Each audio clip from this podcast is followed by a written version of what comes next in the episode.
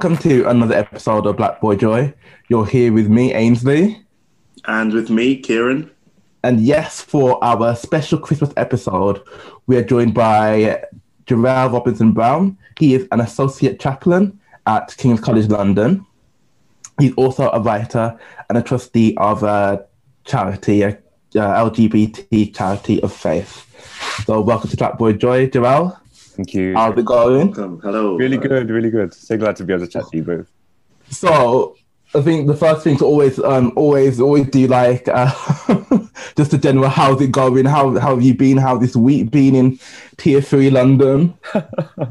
um, it's been all right. It's not been so bad. I thought it was coming into effect on like Wednesday at midnight, and I had plans to go and have coffee with a friend, and he was just standing outside the coffee shop, and I was like, "What's wrong with you? Why, why aren't you going in?" And it had already happened. So it was midnight on Tuesday. So everything Yeah. yeah. got quiet already. I was like, "This is the problem. None of us know what it means or when it's happening." Yeah, all like all I know is that it's just it, like all my plans for Christmas time are just completely ruined. so strange. It's a, it's the weirdest year. I think. Are you guys like going? Have you sort of like going back home? Are you doing like fa- Christmas bubbles with family and stuff, or are you sticking Yeah, in so I'm from well, Kieran and I are both from Birmingham. Cool. Um, I'm traveling back home on the 23rd. Um, usually when Christmas time comes, we have like a house full, like at least there's only me, my mum, and my dad as a household setup. But then we have like uncles, aunts, cousins, anyone basically who can who wants to stop by can stop by. None of that is happening this year. Like um, my grandma, my grandma who in her late 80s, she doesn't want to take the vaccine. Oh, So now because of that, so now because of that, we can't see her in Christmas uh, on Christmas Day. So Oh no. Yeah. any chance of persuading her to take it, or she not? She decided that she's just not going to have it? Or... So my auntie, like she, um, she recorded it on um, on WhatsApp, like her asking her to take the um to take the vaccine, and you should have heard the one lot of coughing that she was giving Wow, Granny. about the, like she took this one flu vaccine um, three four years ago, and it made her sick, and now this one's gonna make her sick too. So yeah, in her like in her patois, in the politest way, it was a no. 20 minutes later. Yeah, so um, it's a definite. She ain't taking it. You can't force her to. So that's just um, it's like a product of the decision that she made, isn't it? Wow. Yeah, I hear that. I think for me as well, like Christmas has changed so much ever since I went into priesthood because I've been busy Christmas Day. So like seeing spending Christmas with family hasn't happened for years. Yeah, Oh, I'm spending it with friends because um, I was out of London for eight years and Christmas Eve, Christmas Day were busy and it's, like, I didn't really feel like traveling down on Christmas Day. So it's just it's changed, I think, for me ever since 2013 at least. yeah. So like typically, like what would Christmas have been like if you're like in the like I said in the priesthood? Yeah. Like, like what what would Christmas look like for you? just exhausting. So you have like um, normally the schools want you to go in and like do an assembly, which would happen like in the week that's just gone generally. Um, all the little like groups, if it's like scubs or um, cubs or beavers and stuff, would want you to go and like talk to them about Christmas. Um, some t- communities have carol services that they want the local minister or vicar to come and like speak at. Um, and then you have all the church services on top of that, all the carol services, Christingle services. Um, but of course, things like funerals and baptisms and weddings don't stop. So Yeah, um, you have all of that, and then there's like extra level, extra level of busyness at Christmas. Um, so by like Christmas Eve, you sang all the ca- carols like 25 times.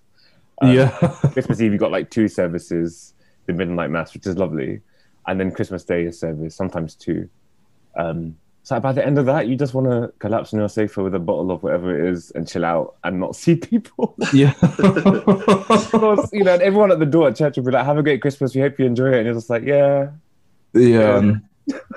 Back here soon. Yeah. I'm, I'm here to help people have a good Christmas, and then I enjoy life afterwards. Oh, so maybe this time round, I mean, obviously it's so different to most of them, but maybe the actual day you can actually celebrate the day. Definitely, and it's very different because I'm a university chaplain at the moment, so I don't have my own churches. So actually, this Christmas I'm free because the university closed. Yeah.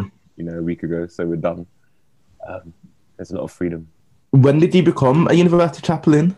2019, Okay, so not long.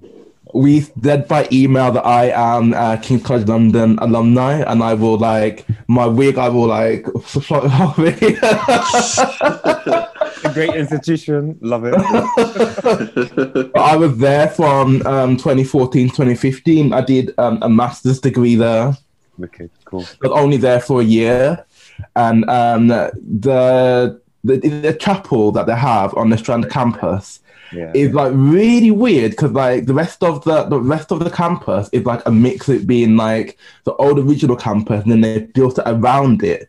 It might be even be a listed building, so you get like a really big, like weird, like weird bit of the building tapped onto like the old halls that were already there, Yeah. and then just in the middle of it, they're just like this really like grand, like really like beautiful chapel that's in there. And I think the weird thing is that people don't realize that you can be walking around just as a student and hear the service like happening and the choir singing because it's right in the middle. uh, Yeah. on campus, and the chapel at Guy's is the same. Yeah, and it's one of the only uni- universities in London that actually has a Christian foundation. It's like the chapel Hmm. there because King's was opened to be a Christian institution yeah, in the face of UCL, which was like the atheist place. yeah, yeah. It was, it was set up in opposition. Uh, the Um, competition, right? Yeah, it's lasted, man, and that is still there in people. Um, it still comes out. that was one of the first things I learned about King's College actually when um when I went in there like I don't know like the first week they established King's College so they could um they could save people from that godless institution. It's true. It's actually true. And it used to be used to train priests. Like so many priests, like before my time and back in the day, trained and were trained for priesthood at King's. It doesn't happen anymore. But you used to be able to actually train as a priest at King's, yeah, um, and that stopped a long time ago. yeah. So like what was it that made you want to get into like chaplaincy or priesthood? Um, so priesthood, I was always had a vocation to from a young age, um, and that was just I don't know where it came from, but it was always there, and I thought it would go away, and it stayed. Um, chaplaincy, I was kind of thrust into because I was in um, ordinary parish ministry with two churches in southeast London, um, but they sadly were like extremely homophobic. These are black majority churches, Right. so I resigned. I left that appointment, and then the chaplaincy at King's came up. Um, so I went and did that, and it was such a different environment because King's is just, from my own experience, and it's probably not everyone's, but mine has been that when it comes to issues around equality, diversity, and inclusion, like they're really on it. They're hot Mm. um, and the whole environment, to me, has always felt quite um, black friendly, but also queer friendly. Um, and and I've had good experiences. Yeah. So that's So just um sorry, can you tell me like what exactly like what is a chaplain? What do they do? Just so I'm clear, so we're So it's, clear. very- it's it varies from kind of week to week, um, month to month. Generally, my role has been about um, supporting students, staff, and alumni. Um, so it is those three groups. We have fifty thousand students at King's, five thousand Mhm. staff. Um, I'm not sure how many alumni, but a massive amount. Um, and it's really about offering pastoral care and support to them about anything. Um, but I've had the experience of doing a funeral for a student's mum, um, which I Mhm. never thought I would have that opportunity come up, but that happened. Um, and that was really, it was strangely a really beautiful opportunity to be able to be um, part of that person's life beyond the university um, and Yeah. meet their family and get to know um, something about their parents because often you don't hear that much. Um, Mhm. It's an honor for me. Um, but also breaking news to classes when um, we had a student who was killed, and I went with the head of well-being um, and the head of the department to that that kind of lecture group of, of students to break the news to them. Um, of course, in the world of social media, most of them knew, but we still go to say to them, um, Yeah. what actually happened, just to confirm, and then to Yeah. offer kind of support to the students, um, and also just um, advocacy. So sometimes, if there's a, a kind of minor disagreement that we might be able to help with, a chaplain can be a really good person um, to do that because we don't have academic power in terms of marking assignments or Yeah. you know that kind of stuff. But we we do have a space within the institution to offer support and help. Mm-hmm. Okay. So is it a um? Because I'm not sure. Is it a particular branch of Christianity, or is it sort of Yeah, so we- flexible? Or It's an Anglican chaplaincy historically. So the majority of the Right. chaplains are Anglican, and I am. Um, but I began life there as the Methodist chaplain. There's a Orthodox chaplain. Um, we have a Jewish chaplain, two Muslim chaplains, um, and a Lutheran chaplain. all right, okay. There's still a lot more we could do. Like we, we need Uh-huh. a Buddhist, a Hindu, others. Um, but it's kind of you know what kind of Hindu tradition do you go for? What Buddhist tradition do you go for? It gets a lot more complicated when you go beyond Yeah. um, Islam, Judaism, Christianity, but we are an interfaith chaplaincy. Yeah. Okay. And so you said that you got into um into chaplaincy in 2019, That's right. and like so I'm like I'm really kind of like the whole world of I don't know becoming a reverend or a priest. I don't even know the difference between the terms of. It's complicated, isn't it? I know. They're all accurate to a degree. okay, so would you? So are you a reverend? Is that correct? So that's the title. So it's like um ah, it's really confusing. That's that's what people call you, but it's but you're a priest basically. Right. Okay. oh, all right, okay. So right, so if so if that's right, then um, let's say your title, your salutation. So mine is like Mister, kids with Mister. Would yours be Reverend? Yeah, that's right. Okay, right, I get it now. But your but so your job title is a priest, but your salutation is right. I think I got You it. got I it. got it. I didn't have language for that. I've, That's I've it. learned that today. I thought Reverend was um a, like an actual like It's becoming term for because a- a- people. yeah, people. just use- in the course of a conversation, it probably just gets mixed up a lot. I guess. Yeah. Yeah, it does. I think before we Mm. spoke, I was thinking that a reverend, like a reverend and a priest are different things, and like you'd be a priest, and then you'd like, I don't know, you'd pass like you'd pass something, and then you become a reverend. there is a difference between a priest and a pastor. There's a that's the difference. Oh, what's that? What? I thought they were interchangeable. but I didn't know. So every every priest is a pastor, but not every pastor is a priest. And the, the confusing thing is to do with like tradition. So if you're from like a Pentecostal, charismatic, evangelical background, you would probably be called a pastor. oh right, Right. yeah, yeah. That's But a priest is someone who who tends to come from a more Catholic um, tradition of, of the church. Um, so they tend to look the same, dress the same, often with like a black shirt and a white collar, whereas a pastor probably won't dress like that. Um, Hmm. priests are usually in charge of like a church where they they are responsible by themselves to do lots of things, whereas pastors tend to be in teams. Um, so it's kind of a small thing to do with tradition normally. Yeah, so I genuinely thought that like the black people called it pastors and white people called it priests. that was my experience as well. Yeah. and that's kind of what's happened because the traditions have been generally that the Catholics have been more more white folk and the Pentecostals have been more black. yeah, um, I didn't. Yeah, I didn't realize there's any more difference than that. Complicated.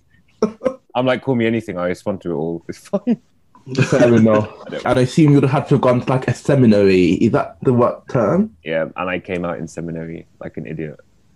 so And what, how old were you, how old were you then? Was that I went to seminary at 18, so I went straight to seminary from school, um, sixth form, which was crazy. I think now looking back, um, and it was in Cambridge, and it was like basically all white, mostly middle class people, um, older than me, often married with families. Um, and I was there as this young black kid from West London who was like sent there because the church decided that was where I would train. I could have gone to Durham, Cambridge, Bristol, and Birmingham. Those were the options at that time, and I went Mhm. to Cambridge. Um, and it was just I keep saying to people like I didn't realize I was actually black until I went there, and people think I'm joking. But like, yeah. West London, going to school like near Heathrow Airport, we were the majority. So yeah. yeah, yeah. they knew that you know, of course, white people existed, but it didn't feel. Um, I didn't know there were places where literally there were no black people. I went to Cambridge and there were like three of us, and I couldn't get my hair cut there, and you couldn't find like plantain anywhere to buy. Yeah. just like what? It was crazy. Um, and then I came out in my second year of seminary on Facebook like a idiot. Um, Oh. Like brave. but Yeah, um, that's- maybe or stupid. I'm not sure. I feel like there's a lot to unpack. I don't know. Oh. So you went to seminary. You sound like the church that you went to were kind of like grooming you for to go to that one, or Um, not really. I think, but it, it was where they sent people I think who they thought might academically do well long term. Um, Okay. And it also was the seminary that people were sent to if you came from a certain tradition within the church, um, because they all had a, a slightly different identity. Yeah. Um, so I went to Wesley House in Cambridge, and that was the right place for me in terms of where I was coming from, tradition wise. Um, yeah. And I loved being in Cambridge, but I hated like everything else about it. Yeah. You know, And so I don't know. I guess you could. I guess you call it a calling to. I guess serve in this way. yeah, definitely. And that calling, like, did it hit- like it must have hit you early? It must have hit you really early. Then I think I was around five. You know, when I- five. Yeah, which Oh, sounds wow. crazy. Like, It's mad. Um, and I think at the, obviously at the age of five, it was like a joke. It was like not I. I didn't know what priesthood was about. I didn't know what I really thought I wanted to go into. But I can remember like one of my earliest memories is of wanting to be in that place and like being in church and knowing I wanted to be that person at the front doing that. Um, And as I got older, I thought that would kind of go away because I would, you know, get real and realize that that's not a real job in many people's minds, and that, um, you know, it doesn't make you money, and it's not, you know, it's not that, um, it's not an easy thing to do either. So I thought at some point I'd be like, no, I'm not going to do this. And then I did work experience in a church just to kind of see what it'd be like, um, hoping to hate it, and I kind of fell in love with the job, and I was like, right. So now I'm about to apply for uni. I might want to think about whether I go and read theology or not. Um, and I decided to study theology and then candidate for ministry at the same time. And again, I went to it like hoping to be turned down. I offered myself to like the, the system and the process, hoping that they would examine me and be like, "We don't think you have a call, or that you know there's something wrong with you." So we're going to say no. And they said yes at every every point. So Right. Okay. oh wow. I was like, "Damn it." Um, I tried to get away, and God was just like, "Nope." yeah. Exactly. So I guess if that if that is if that is the kind of thing you would think of it as it like God has a plan for you, and if like you felt some resistance, but it's kept going this way, then that's a sign that it's like where you're supposed to be, kind of. Yeah, definitely, definitely. And I'm not one of those people. A lot of people say, "Oh, it's amazing that you went in young," right? And I'm always like, but being in the ministry young is not the same as like being a young surgeon. I went in young. Yeah. and I got the call young. You know, if you're a young surgeon, you're a young surgeon because you have the skills young. Yeah. I don't think I had the skills. I think I, I gained some of them, but it was because I had the vocation early, yeah. and it was tough. I think at times to, to be that young doing that. But Well, I think um, if you take like if you take kind of like your ministry out of it, the, like the whole idea of like having something that you feel like you're called to do and following it through from you said age five to um, to go into seminary till you being uh, being a reverend and in the priesthood now is like and keeping it through from such a young young age is something that you never hear from people, no, true. never ever hear. So that's something in itself. Yeah, yeah. It's been. I don't regret it. Still. Yeah. there, there, there are days, but on on the whole, I don't. I think it's kind of it's been the right thing, um, and I think it's just kind of a, it's a miracle to me that people feel called every year and go through with that. Like every year, there are people for the church to like ordain. who Yeah. out. Yeah. I was going to ask um, when you said you came out during your um, sort of training, yeah. um, what was a kind of a major impact that had, or did you ever feel like you weren't accepted, or how did it sort of shape your path, as it were? I think, um, like it, I, I kind of say to people that I buckled out of the closet in the sense that I don't think I was actually intending to make the impact that I did make by what I said. I just came out on, on Facebook and put a status out there saying like, you know, I don't know who cares about this or who has a problem with it, but this is who I am. Like, like it or leave it. Um, Mhm. And I just remember the next day, like walking around Cambridge, being like, everyone has seen this probably, and now everyone in this world knows something about me Yeah. so like I just remember being really conscious of that, like putting my Mm. soul out onto the world. Um, and you know, back in the day, I don't know what you guys were like, but like on my Facebook, I had all kinds of people that I just accepted that I didn't even like, Yeah. properly Oh yeah, yeah. It's no filtering back in there yet. And like my status was probably public and was shared by people, and um, family took it bad. I think their biggest thing was why did you do it that way, and then the second thing was they just didn't see it coming. Um, Yeah. it didn't come from a family where people were like, you know, some people have that experience of everyone knew and they were just waiting for you to say it. My family would not. in that. Right. Yeah. They were like, "What?" it, was, it was huge, um, but it was news to me. Like I didn't. Um, it took me a long time to really realize um, that I was gay and actually come to terms with that and work out what that meant. I think it's one thing for you to know that you're gay, know that you're a queer person, but it's another thing to like feel convicted enough to announce it in such a public way. Mm. What was it that made you like just announce it to everyone basically at that one time? Well, we had, um, I think in Cambridge there are lots of examples of clergy who were really fucked up because they were closeted and and I think full of internalized homophobia.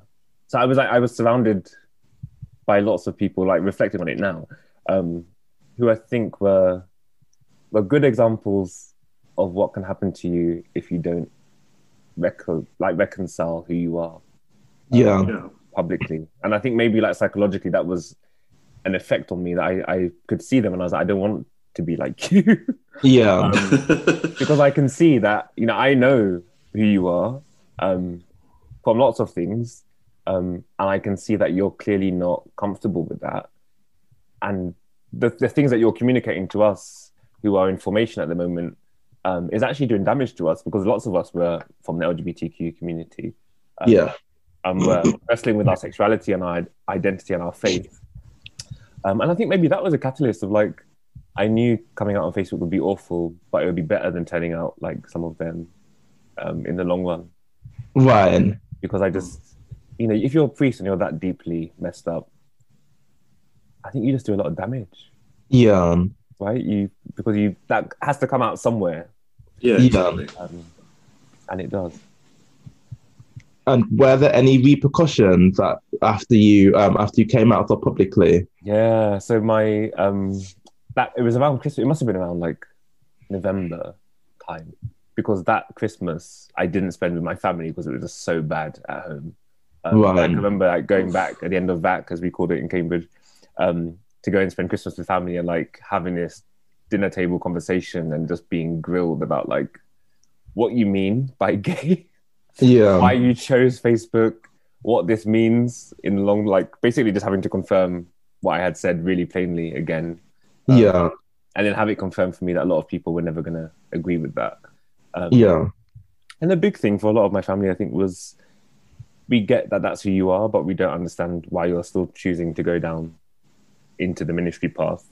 Yeah. That was a big thing for them. Like we get that, but we don't think these two things can go together. Right. Yeah. Um, at which point I was just like, wow, um, I don't agree with you. um, and I don't think God agrees with you. So I don't know what we do with this. Um, and the atmosphere was just so bad. So I spent that Christmas with my Nigerian best friend's family, um, who, funnily enough, were fine with me. Um, but you know, these things are easier to, to handle when they're not in your family, right? Yeah, of course. It's Yeah. probably easier for me to go and spend Christmas there and be like, um, this adopted son who just happens to be gay. But I'm, Yeah. I'm not blood, it's okay. Yeah. Can I can I ask you a question about that actually? Yeah, sure. Um, just so about sort of balancing or reconciling like your, your faith with your sexuality. Um, did you ever question when you were younger whether it was possible, or for you, has always been a case of the two can sort of coexist? I think I had a, a very short spell of of me kind of wrestling with whether they were reconcilable. And I still don't think so a lot of people ask me the reconciled question and I often and I hate that I even used the word earlier because I don't believe in reconciliation between sexuality and faith. Um, because I think what people think that looks like doesn't really exist. Um, I think what people mean is have you made peace with the two things? Yeah. Um, but for me, there's never really been anything to make peace with. And even if there was, I'm not sure I'd, I would know what that looks like. Um, I think I had one period of my life when I wrestled deeply with like some of the stuff the Bible says and my own life. Um, Mhm. But not for long, because I think fundamentally I've always had a really deep conviction um, that God loves all of us, regardless of any other factor of our lives or identity. And and luckily for me, that I never really doubted that. Um, Yeah. and I think that's it's. I know that for a lot of people they have, and that's been a real a, a major like part of their coming out process. Um, yeah. but I, that, I've never really had that. Um, I don't know why. I think I wrestle more with being in the church and being gay. Right. Okay. Yeah, I think. right, yeah. yeah. I think you make a really important. that. Yeah, I think you make a really important distinction there between like you having like you having a relationship with God and um, spirituality and your sexuality, and actually like the whole mechanics, day to day religious aspect of it. I think that's a really important distinction to make. And a lot of the time, the two just get put together, just get conflated between each between themselves. And I mean, like you say, you say that like um kind of like this whole thing between like faith, religion, and uh, and like sexuality is something that like is part of people's like coming out journeys, and it's one hundred percent a big part of mine. And I think like it's um it was one of the biggest things that like really stopped me from kind of accepting my gayness, my sexuality, my queerness um, before, and even like maybe even still now. To I'll be completely honest with you, and now that for me, now that I am like I'm happy, I'm accepting, I'm doing a pod. I like I talk every week about being a black gay man on the podcast. But because I've become more accepting, now it's kind of like this whole faith aspect that I did to have, and especially like the religious aspect, is now taking like going on the wayside.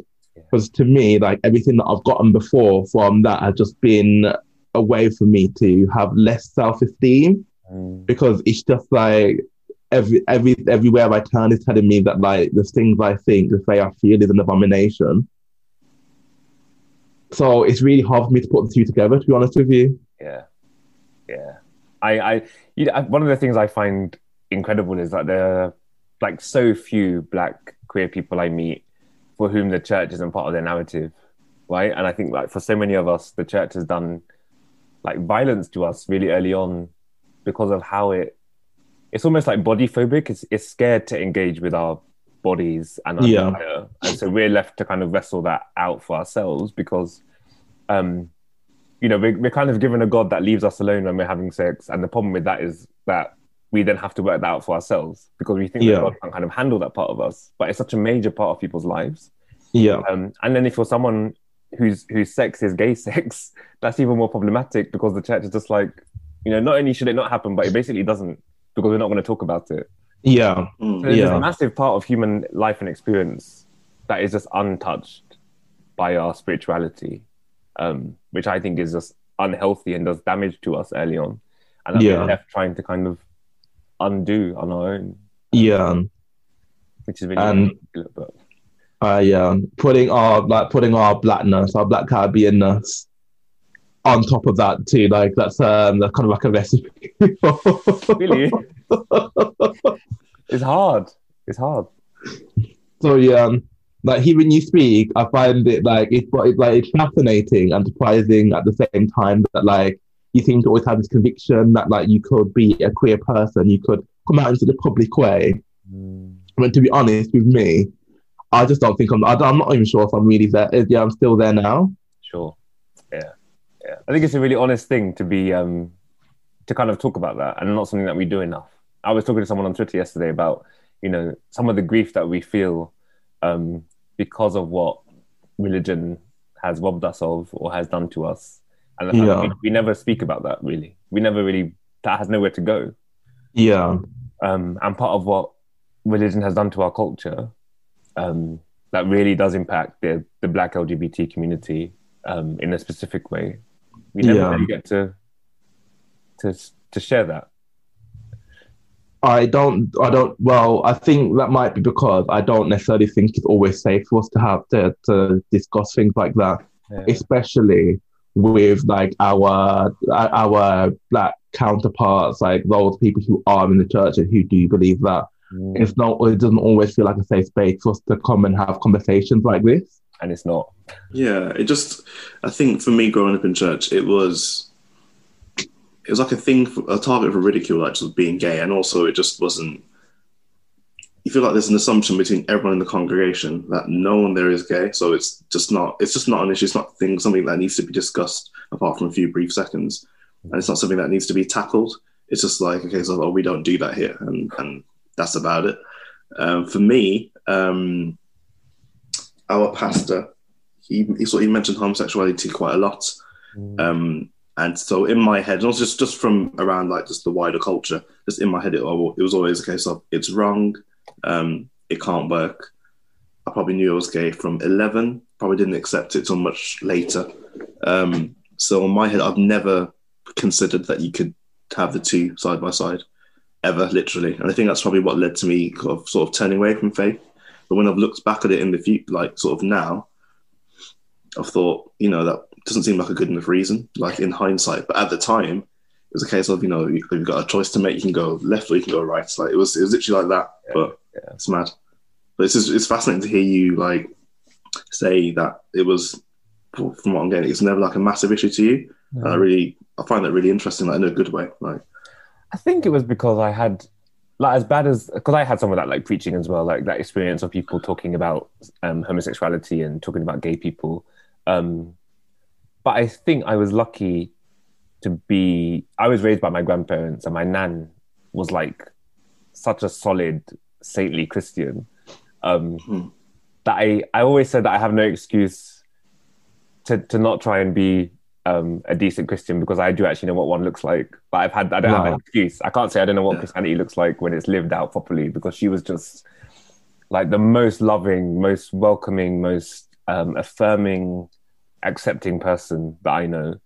Um, and it was crazy because at her funeral there were like so many different faiths. We had Buddhists, we had Muslims, we had um, atheists come to the funeral. We had the Salvation Army, Roman Catholics, like all kinds of people there um, in this packed church, all saying the same thing.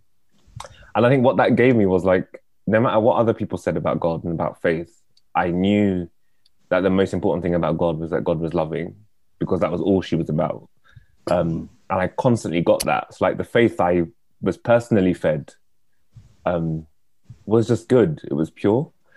Um, so that helped to kind of counteract some of the the kind of crap Christianity Yeah. around. Um, but not everyone has that to kind Mm. of counter that. Um, but that choice you you make, like between like going left and right, is about survival often for a lot of us. Like it's yeah, the survival thing to get away from from faith or from Christian communities because Yeah. it's deadly. It can be.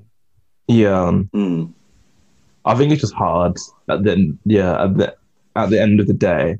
'Cause I think now, um, I like I would say for me, for me personally, like I still believe in God, and I still have a like I still believe in a Christian God as well. Mm. And I and I I kind of like I do subscribe to that, but I've said before that like it's not God that's the problem, it's God's people that's the problem. It's so true. It's so yeah. it's his stands, yeah. Like, completely. I've always been like the, the biggest threat to Christianity is Christianity. Like Christians are just the worst, just the worst. And part of me is that I think, you know, if you're if you're fully convinced that God is on your side and that you're always right, then you can go around the world just being like completely awful to people and living and excluding people and just like doing the most in the worst way because you've created God to be just like you. yeah, exactly. Yeah. You know, they think God is behind them no matter what they're doing. Yeah, that's true. Um, For balance, so I think another another thing actually that I've been um, that I've been thinking about. So basically, uh, my mom is the is the one in like I'm an only child, so there's just three of us, me, my mom, and my dad. And like my dad is more like the culture part of like the Caribbean community, so the music, the culture, the food, whatever. My mom is like the religious part of it. And so, and like me and my mum are quite close.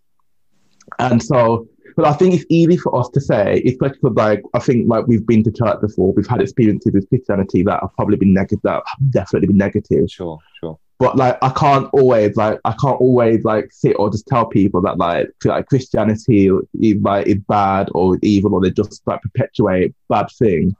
But at the same time, um, I remember when I was in my teenage years, we had like a bit of trauma happen in the family Mm. and that's kind of what made my mom like really um, energized to go back into back into church and really like uh, seek out her faith. Okay. and that's made changes in her that have been like you can't really put a price on, you can't really um, quantify it in any terms. Yeah. And so like and for like for my mom, it's kind of like whatever happened in here, no matter how bad her job situation will be, no matter how bad things are in the family, Mm, she always has like God that she can like lean like lean onto. And um she in, in, in every church every every church that she's been in not just the building but like community that she's been in she's always been like really um like really in the church she uh was a deacon on the one that you used to go to she leads the cell group in the one that she's in now and that's given like I said the community like I said the family friendship people that can rely on and those are all amazing wonderful things sure, sure. so again, it's like that kind of it's that kind of thing that it just makes things so complicated, so complex. It does. The church does so much good. It does, and I think Yeah, you know I can't deny that. You know, from having had my own churches in this country, that without without the church, actually a lot of people would go hungry. A lot of people would yeah, be extremely lonely. Um, you know, a lot of people would die actually, like literally, because I think it does. It does. You know, I've had churches that have fed homeless children over you know the summer holidays that have um, looked in on old people who whose family sometimes live down the road but actually don't have anything to do with them. Um, hmm You know, I've served in poor places but also rich places, and you know, I had a very naive view of like wealthy wealthy people beforehand. But the reality is, they still have issues and problems, and a lot of them, yeah, they have money, but they don't see their relatives.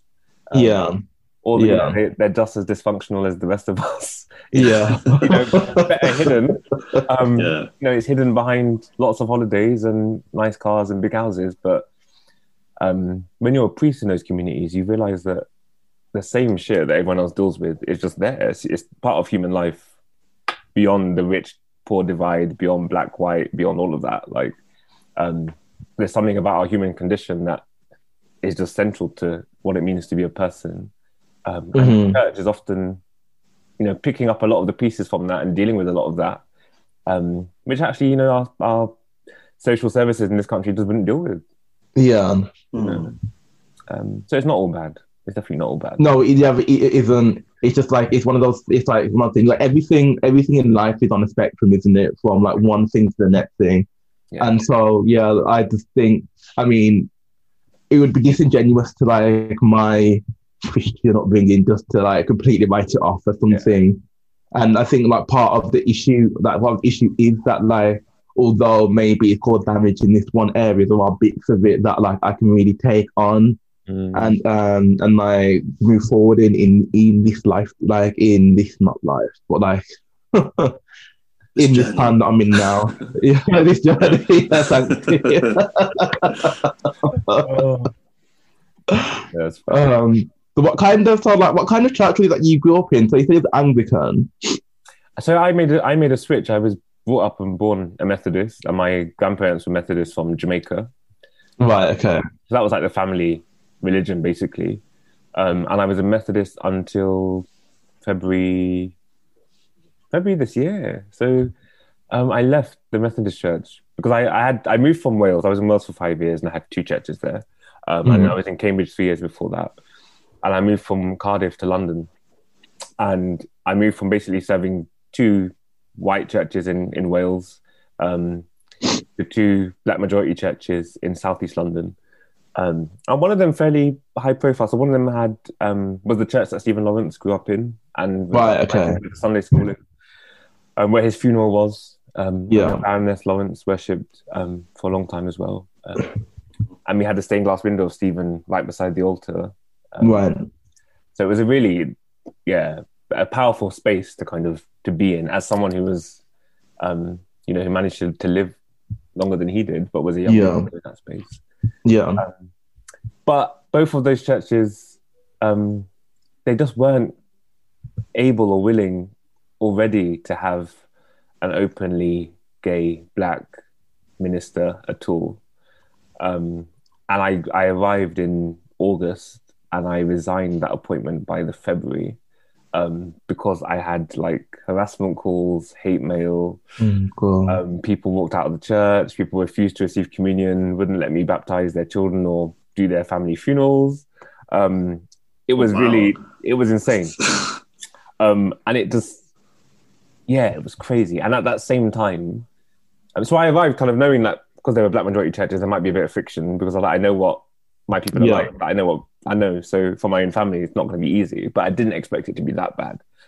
Um, and then when it got that bad, I thought, well, at least like my denomination know who I am. My church will like stand with me because Methodism decided in 1993 that gay clergy were okay. So like, I'm like, I was literally two years old when the church I'm part of said someone like me was fine. Um, but they just failed. They they didn't act right at all. Um, Right. Rather than just standing by what they said in 1993, they tried to like make it more about me and be like, you know, Jarel's the person that you have, so you need to get to work with him. I was like, it's actually not about me. This is about them belonging to a church that decided in 1993 that gay people are okay. So Yeah. it's not a Javel thing; it's a sexuality thing generally. Um, Yeah. And the handling of it was just awful.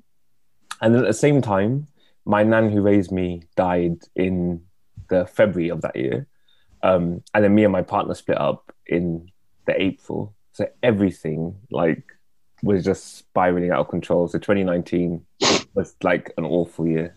Right. Yeah. So then I left Methodism and I joined the Church of England, which was a big, big shift. Um, and the Church of England is not any better on the gay stuff, Yeah. but I think it's a bit more honest about where it's at. I see. Um, yeah, it's been a weird transition for me from one church to the next. Um, but on the whole, it's been so far, it's been okay. Okay. But have you um, sort of conducted any gay marriages, or has the issue come up? I know you, you said like you were in two churches which technically said being gay was okay, Yeah, but then sort of in actuality it was maybe a bit different. that's right. So both the churches I belong to, so when I was a Methodist and now being an Anglican, neither of them allow gay marriages yet. So, Right. um, so in the Methodist church, you could have one as a leader in the church. You could be in one, but you couldn't perform one. In the Church of England, you can't be in one and you can't perform one. Um, Right. if I was to get married to a same-sex partner, I would not be able to be a priest anymore. Um, Oh wow! In Oh, really? I was I was completely unaware of that. Completely. Yeah, Right, yeah, right. Yeah. Um, they're having conversations at the moment about whether that will change. Um, I would be surprised if it did. A lot of people think it will happen. I'm not so convinced. Um, and part of the problem with the Church of England is that it's the established church. So any change that the Church of England makes um, about how it lives actually has to go through Parliament because it is um, a church that's established by law. So Right. um, everything we do is governed by the law of the land. Oh, I didn't know that either. Which is why, so you know, when when God forbid, when the Queen dies and there's a new monarch, um, the Archbishop will be the one to put the crown on that person's head, and the Church is part of that. Every bishop in the Church of England is elected by um, the Queen and the Prime Minister. Um, so yeah, the Church and the state are like that in this country. yeah. um, yeah.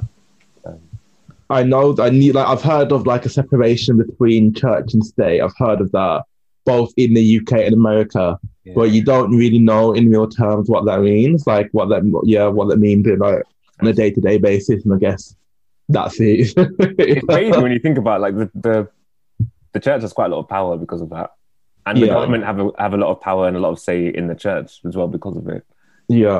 Um, it's quite weird. I feel like yeah, like I can only I, I can only imagine the conspiracy theories that I got with that swirling around.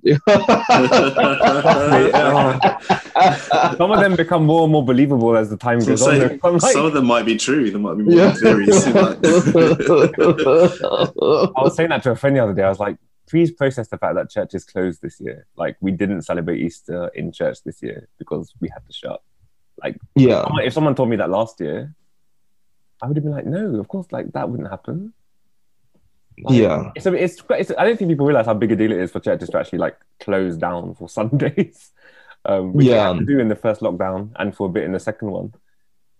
Oh, I knew I knew how big a deal it was because I had like the elders in my in my family telling me how, how big a deal it was.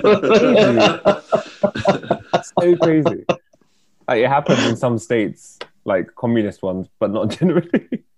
Yeah. um, So what's happening at the moment then? Are you still are you just doing socially distanced um, sermons or is it? basically. So we live stream everything. Um, Mhm. Even at King's in the chapel, we, we live streamed our carol services because we couldn't have people come to them.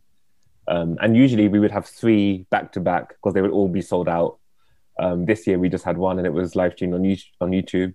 Yeah. um, And communion, we're just having bread, no wine because we can't have the common cup. Yeah. um. Oh right, yeah. And no singing, so no hymns because congregations aren't allowed to sing still. Yeah. Church without music. Wow. Yeah, I know. With no carols, like the choir can sing, but that's it. Really weird. It's so weird. Um, I hate it. Yeah. Absolutely hate it. But like the whole point, I kind of the whole social distance worship thing goes kind of against the whole idea of having like serv- having like church services, don't they? And It really does, and it breaks my heart because like I know that a lot of older folk come to church, and you know usually share the peace at communion, and for a lot Yeah. of them, that's their like one point of contact. That's the one time they have any other human contact in a week. yeah, even that's been taken away from them, you know, this year. Um, and I'm quite a tangible kind of tactile person. I I, I do hug people. Um, that's who I am, and not being able to do that, you know. And I moved in this lockdown, so I left um, two churches in the parish of Putney where I was serving for a year to come to to where I'm living now. And I, you know, my last Sunday there, couldn't even shake hands with people yeah, um, and that was just like I just literally stood at the door, like talking to people at a distance. I was like, "This is grim. yeah. Not like me at all. like, um, you know, it's yeah, it's weird. I feel like we should make things more Christmassy since like you know, um, like I said, coming out on, on Christmas Eve, and like we've not talked Christmas at all. I We'll segue. We'll segue. like, um, our um, each and every podcast episode just goes on such wild tangents that we're gonna probably start with Christmas and end up who knows where, what way, how. Yeah, starting you'll start with Christmas and probably end up on Azealia Bank, knowing us. that happens all the time. That's, Down that's with been known to happen. um, so are you. So I- think you said before, but I've half forgotten. So are you? You're not doing? Are you doing any services on Christmas this year, or how is No, it so working? They're happening in. Um, so it's really cool. So I live in a parish, um, but I Right. don't. The churches are not mine, but I do live in one. Um, but my my main post is at Kings, and Kings is um, wound down now for the year. Um, so I'm Mhm. free to go wherever I want and do whatever I do, and I can like turn up at places and just take part if I want to, or just sit in the congregation, and um, which I, I quite enjoy because for like seven years I've been leading stuff. So yeah, um, this is one year when I get to enjoy it. I don't mind. Um, Just chill, yeah. it's weird. So what- so what are your plans then? What, um, what will you be doing this um, Christmas time? I'm heading to Blackheath to um to, I'll spend Christmas with two friends there. So my best friend and her fiance, and I'll take my dog with me. Um and I'll spend Christmas there. So I'll probably go to church near them um Christmas Eve. And I won't go on Christmas Day. I'll take a I'll take a day off for one year. Okay, So it'll be different, but it'll be nice. It'll be yeah. nice. So um, like I feel like I'm kind of getting that like on the normal circumstances, Christmas Day would just be like one big manic day, basically. It's not gonna be like that this year at all. Do you indulge in any of the secular, uh, secular Christmas music? Not much, to be honest. I, I think one of the things I do, I think I, I kind of, this is going to sound really awful to say, but I'll clarify. like, I kind of hate Christmas, but the reasons that I hate it are because of the secular stuff. Because Oh, okay, that's- that, that's that's not that's not bad. Yeah, that's not bad? bad at all. Yeah. Completely I feel like a, a headline, you know, black gay priest says he hates Christmas. That Daily gay priest hates Christmas. Selective quoting, yeah. Absolutely. um, but no, it is the secular stuff for me. Like all the shopping, all the like madness. I'm just like, this is really not what it's about. yeah, um, And I just feel like the whole deeper meaning of it just gets completely missed out. Um, yeah, um, And I love it because church is usually packed at Christmas. Like it's the one time when it's packed with all kinds of people who usually have nothing to do with you for the rest of the year. yeah. um, you know, and midnight mass, people rock up to church pissed often. That's you know, oh, really? yeah, I've had that in Cardiff, Oh. definitely. Have like an epiphany when they're drunk and then need to be in the house of the Lord or something. Oh, I kind of love it. I, I there's Yeah, a bit of me that that. Um, I'm just like, yeah, Mike, like come, of course, like I love that. And people are so much more chilled out, and everyone's happy. Um, so it's a it's a kind of upbeat time. Yeah. generally. I kind of want to go now. Like you've sold it to me. Uh, like, I've never been. first. Yeah, I've never been to a midnight mass before, and I've always, Me always neither, wanted to go. I wanted to go to the ones that are like on TV when they have like this, this really great choir uh, singing and stuff like that. mhm. When I have a church again, you guys will both have to come Oh, one hundred percent. absolutely. next Christmas. As long as the music is popping, Of course, then I'll. that's the least. That's like the least, of course. yeah, standard. Yeah. Like, I did actually want to ask you about like what you thought about like the um the ever continuing secularization of Christmas. And I just didn't, just didn't know how to ask, so I'm really glad that you brought it up. Sure, sure. I think a part of it's like inevitable, um, because I think the, the true meaning of Christmas is quite hard for people to grasp. And even people who think they get it don't. And I also think like we're the fault we're at we're at kind of fault for why that's the case because um, the church is really awful, I think, at connecting the secular with the sacred and and making that connection. Um, and you know, we retreat from the public square all the time, um, which is where real people are. um, and I think until we do that, we're not gonna, you know, capture people's imagination. So I don't like the secularization part, but at the same time, it's our fault, and I think it's also inevitable. Yeah. Yeah. makes sense. So um like um on my more cynical days, Yeah, I always say that they should change um the Seeing Christmas Day to Happy Capitalist Day, basically. This is the thing. But we also like the economy couldn't cope without it. So yeah. as Um, much as I hate it, if people didn't spend, like we would all notice very quickly.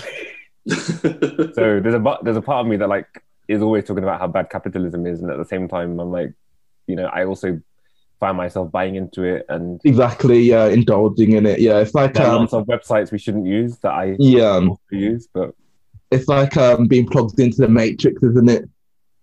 It's so hard. At the same time, the idea that God becomes this small child is such a huge, massive concept that I get why that gets sidelined. And it's the same Yeah. with Easter. Like people just focus on a bunny at Easter because that's so much, you know, that's easier to get your head around than the fact that someone dies on the cross and comes back to life again. Like, yeah. I get, Yeah. why, I get why people don't connect because it's tough. It's hard.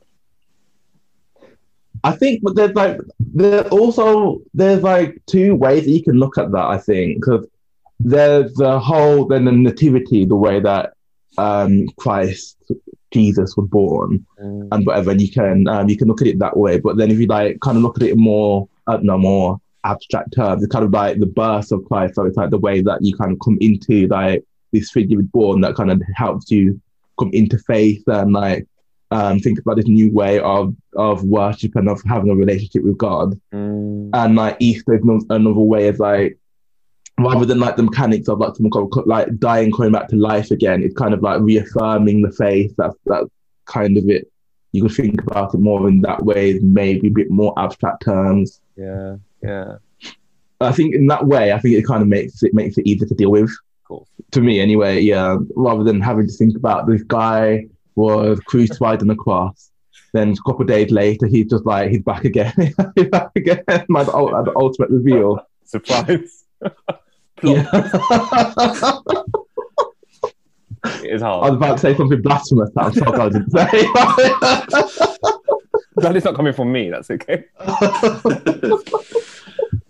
Um, I think there is a real beauty though to this idea that you know people don't really realize that what what the church teaches is that God is born as a helpless, vulnerable child, and that you know Jesus isn't born in in you know a five star birthing suite in a hotel. Like so, he's, he's, he's born like literally, um, as Cornel West would say, between piss and feces in a stable. right, yeah.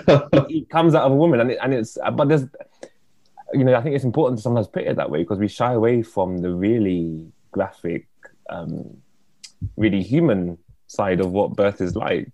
You know, there's something that women who have given Mhm. birth know about because they know how their bodies work. But often we we shy away from that and think that Jesus just kind of like appears, you know, via like cesarean. dropped him off. Exactly. Yeah.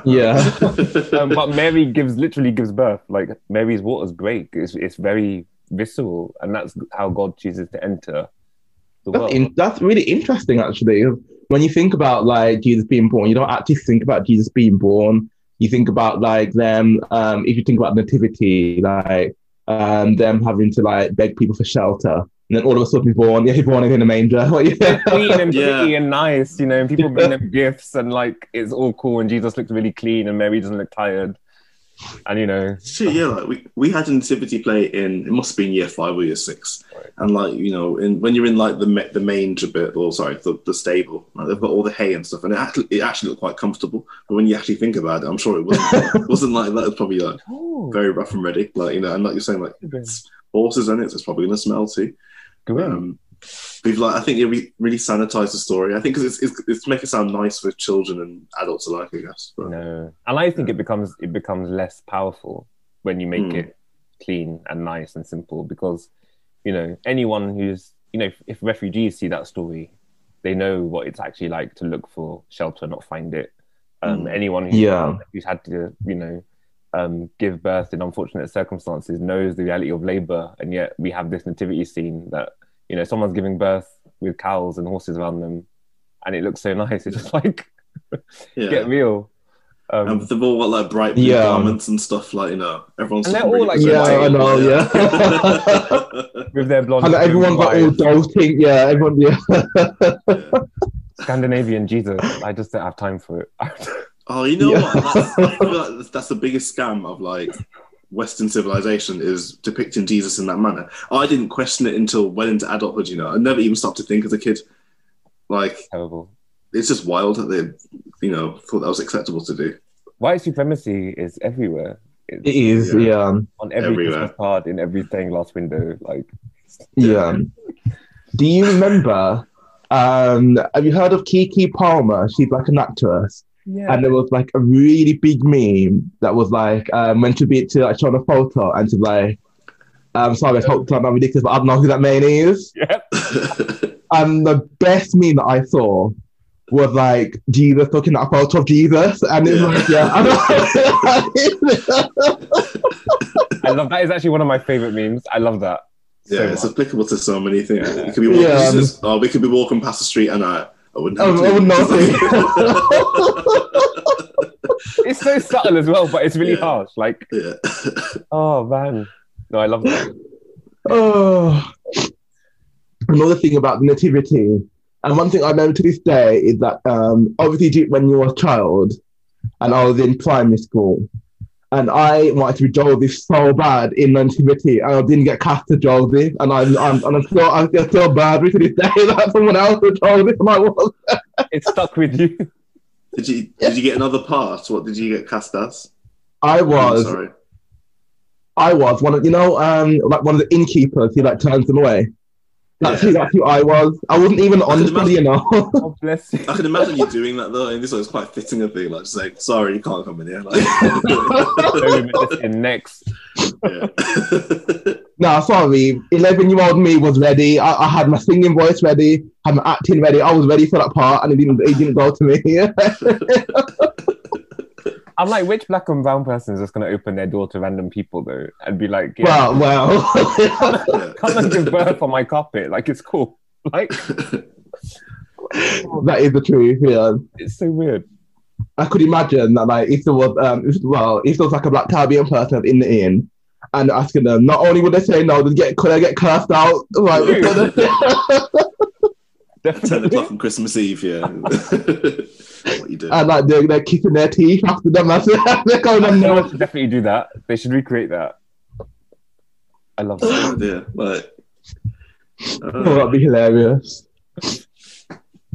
So yeah, I was gonna ask if you had any favorite hymns or favorite Christmas songs.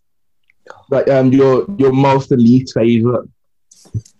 My least favorite is um. Do you know Mary? The the song "Mary Did You Know"? I don't know that no. Um, I've heard. I'm trying to. I probably know it for hear it, but I don't. Mary, did you know that your baby boy would one bi- one day be a king? Did you know that you know he would die and all this kind of stuff? And it's just Is it hate a it carol or is it a Christmas song? it's or? a it's a Christmas song slash carol kind of. right. Um, it's quite a modern one, um, but it's very popular, very very popular. I've never, I've never heard of it. Yeah. People can YouTube it. I'm sure it will come up like in the first. Yeah. But it's I hate it because I'm like, of course you didn't know. Like, how could you? Yeah. Like, like, it's just so stupid. I'm like, the question is, yeah, I hate that. Um, but and it's so popular. I'm like, why are we singing this? Like, what do we think? yeah. um, The angel told her everything apart from that, so she didn't know. Yeah. Um, but my favorite, probably, I don't know. Um, Hark the Herald is like that's like a typical um Christmas carol, but It's got a good climax of each verse or It has. chorus, hasn't it? Yeah. Yeah. It's um lends itself well to brass bands as well. I like and "Oh Come All like You that. Faithful" as well. Yeah. Oh, oh yeah, okay. the that's classics. Yeah, something- Yeah. I think my Um, favorite, which you never hear, is "Oh Holy Night," which you hardly hear. I hate that song. I hate that, I hate that one. I only know the first two lines, like Oh my but- because you don't hear it very often, do you? No, you don't. I've heard so many people murder that I song. know that's the Is that why you hate Yeah, it? that's why I don't like it, yeah. like, right.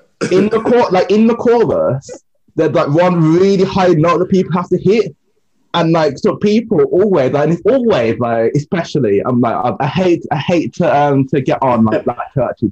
Like, always black churches and they got this one this one girl singer who thinks she can get to that note She can't. and every time you get to it it's just it's it's hot it's awful. It's like flat or something. Yeah, like really flat. So I, I can't I can't do with it. Yeah. That I- high note on Divine. Yeah. Yeah. Yeah, I'm sorry. fine. It's fine. I won't, I won't hear it this year anyway. So, but now I, whenever I do, I think of that. and like whenever and whenever I get to, I'm always waiting for. I'm always here, just waiting for it to, waiting for it to you can come. do it. Yeah, Oh, and that one's do been quite sexualized as well, hasn't it? Like I think I've I've heard that Mariah Carey singing it, and like yeah. people like have, you that. got, have you got a favourite one, Ainsley? Um, let me see. So maybe of the of the, the sacred ones, maybe Silent Night is um is a good one. hmm Um, so you do you remember Keith? So Keith and I used to go to the same secondary school. Okay. and we used to have to perform in a winter concert. Cool. And um, in the winter concert, we had to do we used to have to do those hymns, Right. and because they were so horrendous, that kind of put me off. So we used to do Hark the Herald. We used to do Oh Come Ye Faithful. I can't remember the other one. I, li- I quite like Oh You Oh Come Oh You Faithful Mm. as well. But I'm gonna say Silent Night is my favorite. Yeah. Yeah, I like that one. I, I'd have to go with. Oh, so actually, one thing about Silent Night, you know, you talk about people over singing. Yeah. if you've seen like the vintage Destiny's Child performance where Beyonce is just doing way too much. Yeah. It's, it's actually, it's actually it's actually ridiculous. The runs and riffs that she's doing. It's like, come on, man, just finish the song, man. What are you doing? Like, sing it. Yeah. it's so over the top. it's like a classic one. But yeah, for me, it would probably. You know what? I've not even. I have a. I have a habit of um, listening to songs and liking the melody, but not listening to the words properly. But I really like "God Rest Ye Merry Gentlemen." Um, that's a good one. But I need to actually look at the lyrics. I think, but I, I know I like the song. It's uh, good. Yeah, every now and again the lyrics can really surprise you with stuff, right? And I don't. Yeah, Yeah. it's true. True. Kind of just go. They go over my head. I think a lot of the time. But what I'm actually singing. Yeah, it's true. That is the truth. I was saying um, to Ainsley earlier this week. Um, do you know Cinnamon um, that Nina Simone sings? Oh yeah, yeah, yeah. because uh, I've listened to that song for years and years, and I never really pondered on the lyrics at all. But then I, I got to listen to it one night, and I was thinking, Yeah. I was actually reflecting on. it. I'm trying to work out what she was talking about. Um, and I thought she was talking about someone who was like like a little like a, a petty thief or like small time crime, Hmm. and that they sink deeper and deeper and do like more terrible things. So I thought, let me just Google it to work out if I've got this right because I, I was No. blown. I kept thinking I've literally never listened to it, and I realized it's actually a Negro spiritual, and she's talking Oh, about it's about someone on Judgment Day, and he's trying to hide because he's saying, "Oh, I went to the rock, the rock couldn't hide me. Then I went to the Oh. river, and it was boiling." I was like, "Oh, it makes sense now." But literally, for years and years, listening to that, I didn't even even the title is religious, and I'd never even stopped to think about what it really meant. But um, You know, not quite really a Christmas carol, like- but I love it. But Cool. That, yeah. I was just thinking about like people like Nina Simone and even Beyonce, like so many like Aretha and others. Like it's the church that that um, enable them to find their voice. Like they all started singing. Mm. church. Of course, yeah. yeah. Whitney Houston, Jennifer Hudson, Patti LaBelle, All of them. Fantasia, yeah. Fantasia, yeah. all starts in about it. church. Yeah, like, yeah. Amazing. um, that you were talking about like songs that um, you don't know the meaning of, and I heard a rumor. I, I'm, I'm, I'm just dismissing it as not true. I do. But you know, "Candy" by Cameo, the one that we all do the dance to, Mm. um, whenever there's more than five black people in a room. mhm. I saw on Twitter that someone saying it was about cocaine. cocaine. Yeah, I think. I'm trying, let me think of the words. It's like, it's like candy. Even when you walk, even when you talk, it takes over me. It's like candy. taste You know so what? sweet. Um, Oh wow. but I feel like you could apply it to so many things. Though. I, I thought you were going to say something other than cocaine when you first. Yeah, I thought you were uh, gonna say said like about slavery or something. I was about to say. Oh no, yeah, Well, I'm not- not. I'm going somewhere else, like- I wasn't ready. I was- like, um, I hate when things get ruined like that. I've chosen to I've chosen to dismiss that interpretation because I'll because uh, listen to it afterwards. Yeah, I don't know the whole all the lyrics. I'm trying to I'm trying to work out some of and like because and it's like my, the, I- my eyes roll in my head. I toss and turn in my bed. oh, that actually does sound like someone like under the influence of something. Yeah, Hmm. I'll, I'll listen to it tonight. Yeah, well, so yeah, if, if that interpretation is right, we'll be we'll be doing the electric side to, um, from drugs and then from big drugs.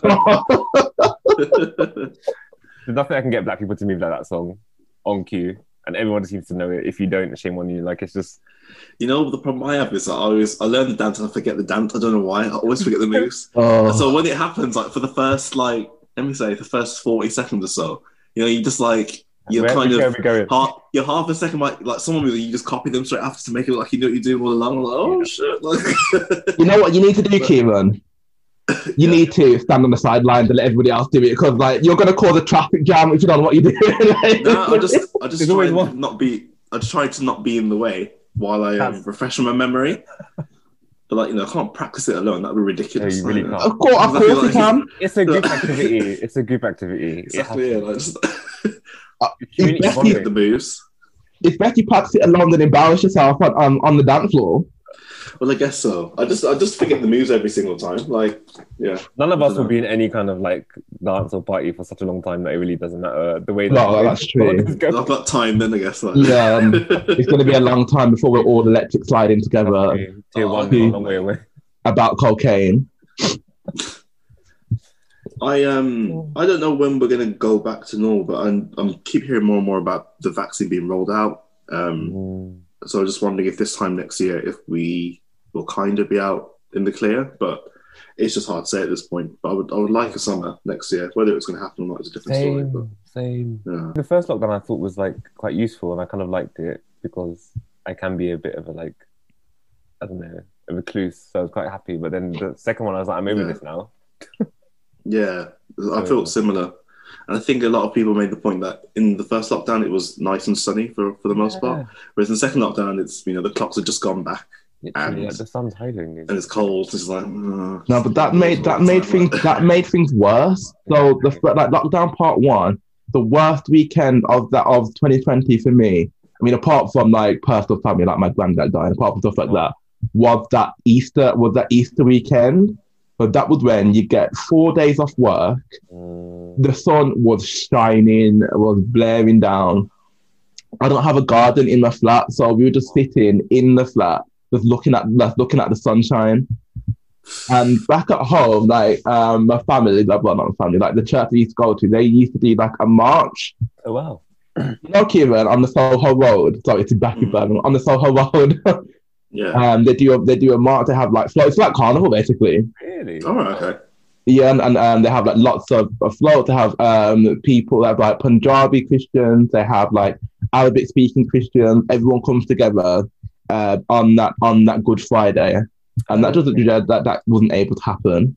Yeah. So yeah, lockdown one for me was just what was worse than lockdown part two for sure. Yeah. Yeah. It's Yeah. One thing I did want to um I did want to uh ask you about Joel. Yeah. The- On your King's, I think it was your King's bio, you mentioned telephone by Noname. Yep. Oh, I Yeah. yeah, I love I me and Kieran, I, I Like- love her. Like Ainsley put me uh, onto that album, and no Really? name anyway. Yeah, yeah. life changing, man. What do you Oh. think of that compared to Room Twenty Five? I don't think they compare. I don't think they compare. For me, telephone is like, so I don't know. It's just different. It's got a different vibe. There's at least like six tracks I could listen to off telephone repeatedly. Yeah, Whereas Room 20, I just didn't get the same feel. I think it's like everyone. It's, it's she reminds me of like Lauryn Hill a lot, yeah, Um, and it's like I don't know. The Miseducation album is like such a signature one. I feel like with Noname, like telephone is is yeah. I think Telephone doesn't have like is an album that doesn't have any skips in it, so I could listen to it from like beginning to end and be entertained the whole way through.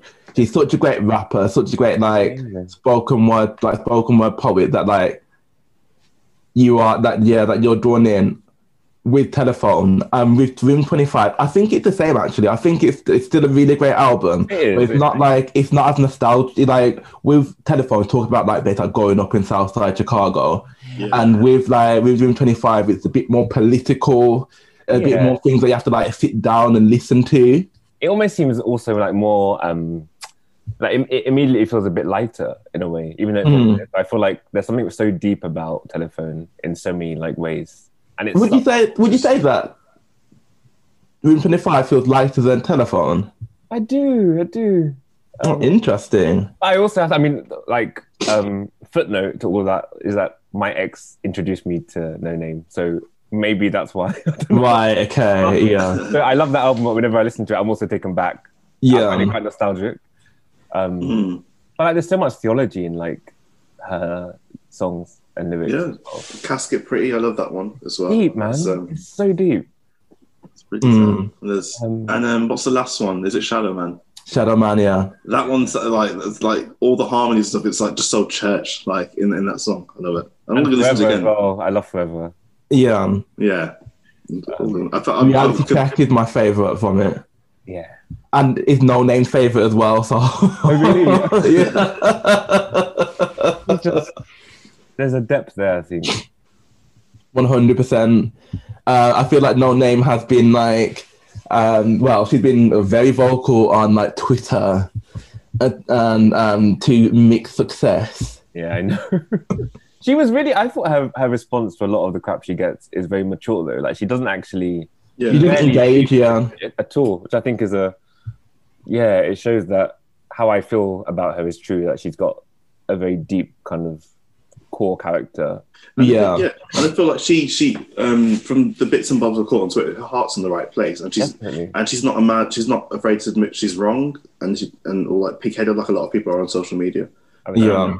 it's true. But yeah, um, that um, telephone phone by a Noname was the year 2016, which is like I will say one of the best years ever for music. So there was that, there was Lemonade, there was A Seat at the Table, which is like my ultimate. Oh, that was 2016, wasn't it? Of course, it was. I, Yeah, didn't, I obviously, 'cause- forgot yeah. that all of that was yeah. Gosh. Yeah, um, um, me and my friends, um, basically, we um, we think about like we look on back on fun times from um, 2016. There was uh, Blonde by Frank Ocean came out as well. So yeah, like all of that, all of the like, uh, all of like really big, like I don't want to say seminal albums, but almost seminal albums came out in that one year. Yeah. Albums Which of is, um, decade, kind of thing, I guess. Like, Yeah, yeah, Yeah. yeah. Gosh. Lemonade. I I think- think that longer. Like that's that's weird. 2016. That's quite a while. That's mad.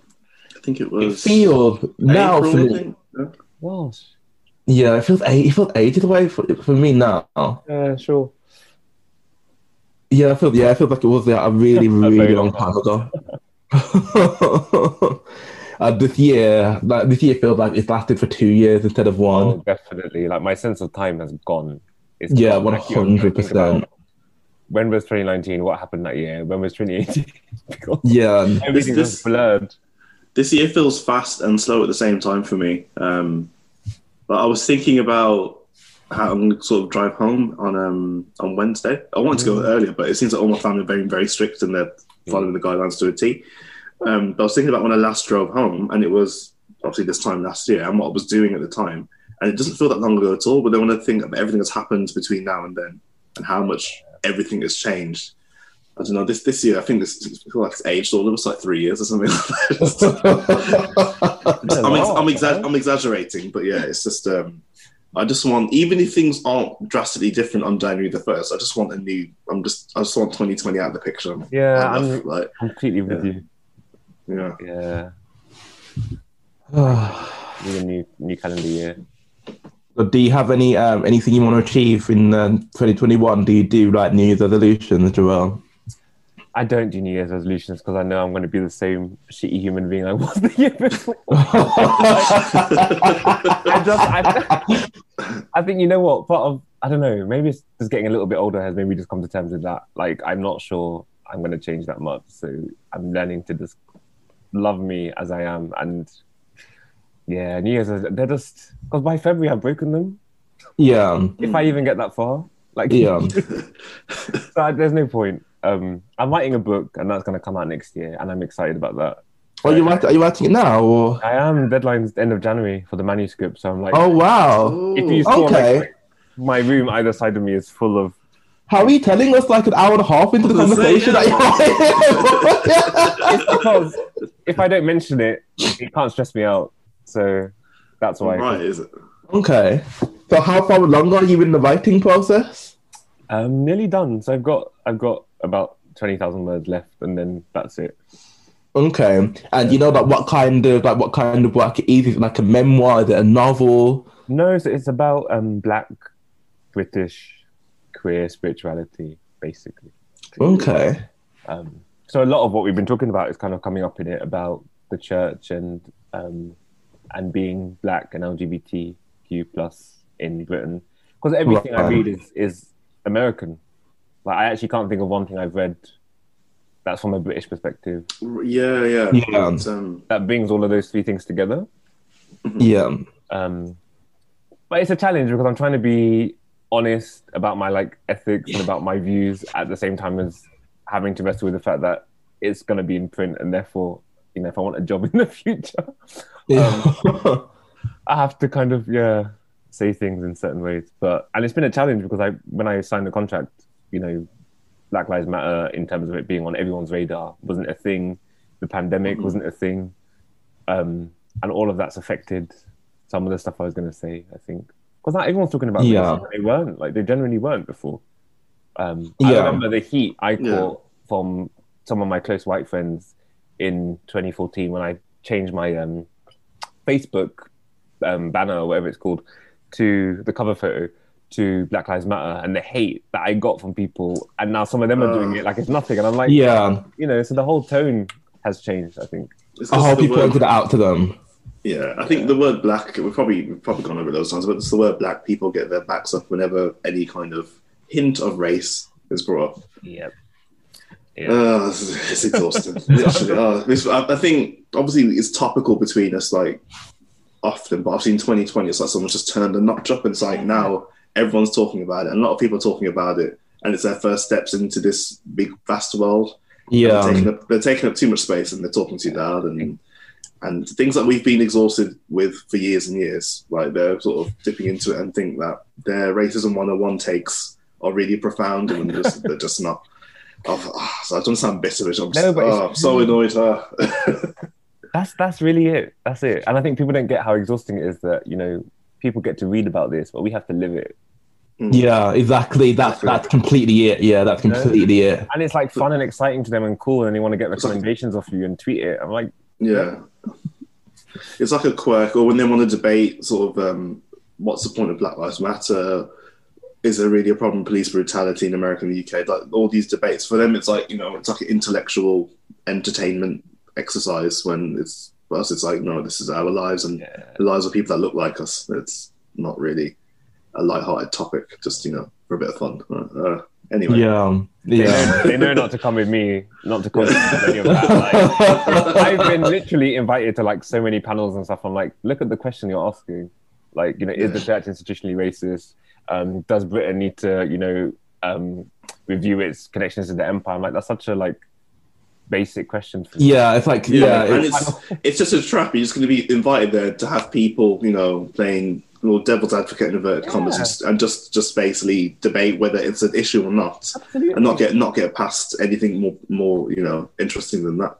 I'm like, just pull it all mm. down. Pull it all down. Let's start again. man. Yeah, yeah. raze it to the ground. Yeah, yeah, I'm really too radical uh, with these questions. I'm like, no, no. Recently, I've been watching like Huey P. P. Newton on um, YouTube and like reading Fan Fanon and other people. I'm just like, oh really? I started the year off as a pacifist, and I'm definitely not one anymore. Like something is just changed in my politics. It's to- interesting. yeah, interesting you say that. Sorry to cut you, Key. I've changed now. I think I've changed a bit as well. Maybe not so pacifistic. I mean, I was more meaningful pac- pacifistic before than now, but I think more for me is kind of that whole. We talked about capitalism before, and I remembered saying to myself like before that like I'm not really focused on being rich or having money or anything. Mm, And now I feel like I do want to have money, okay. not just to, not just for myself or or whatever.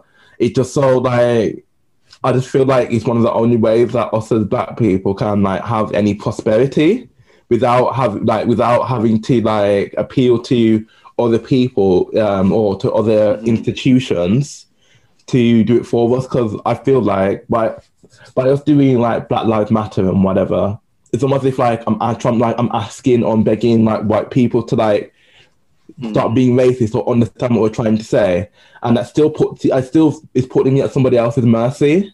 Mm.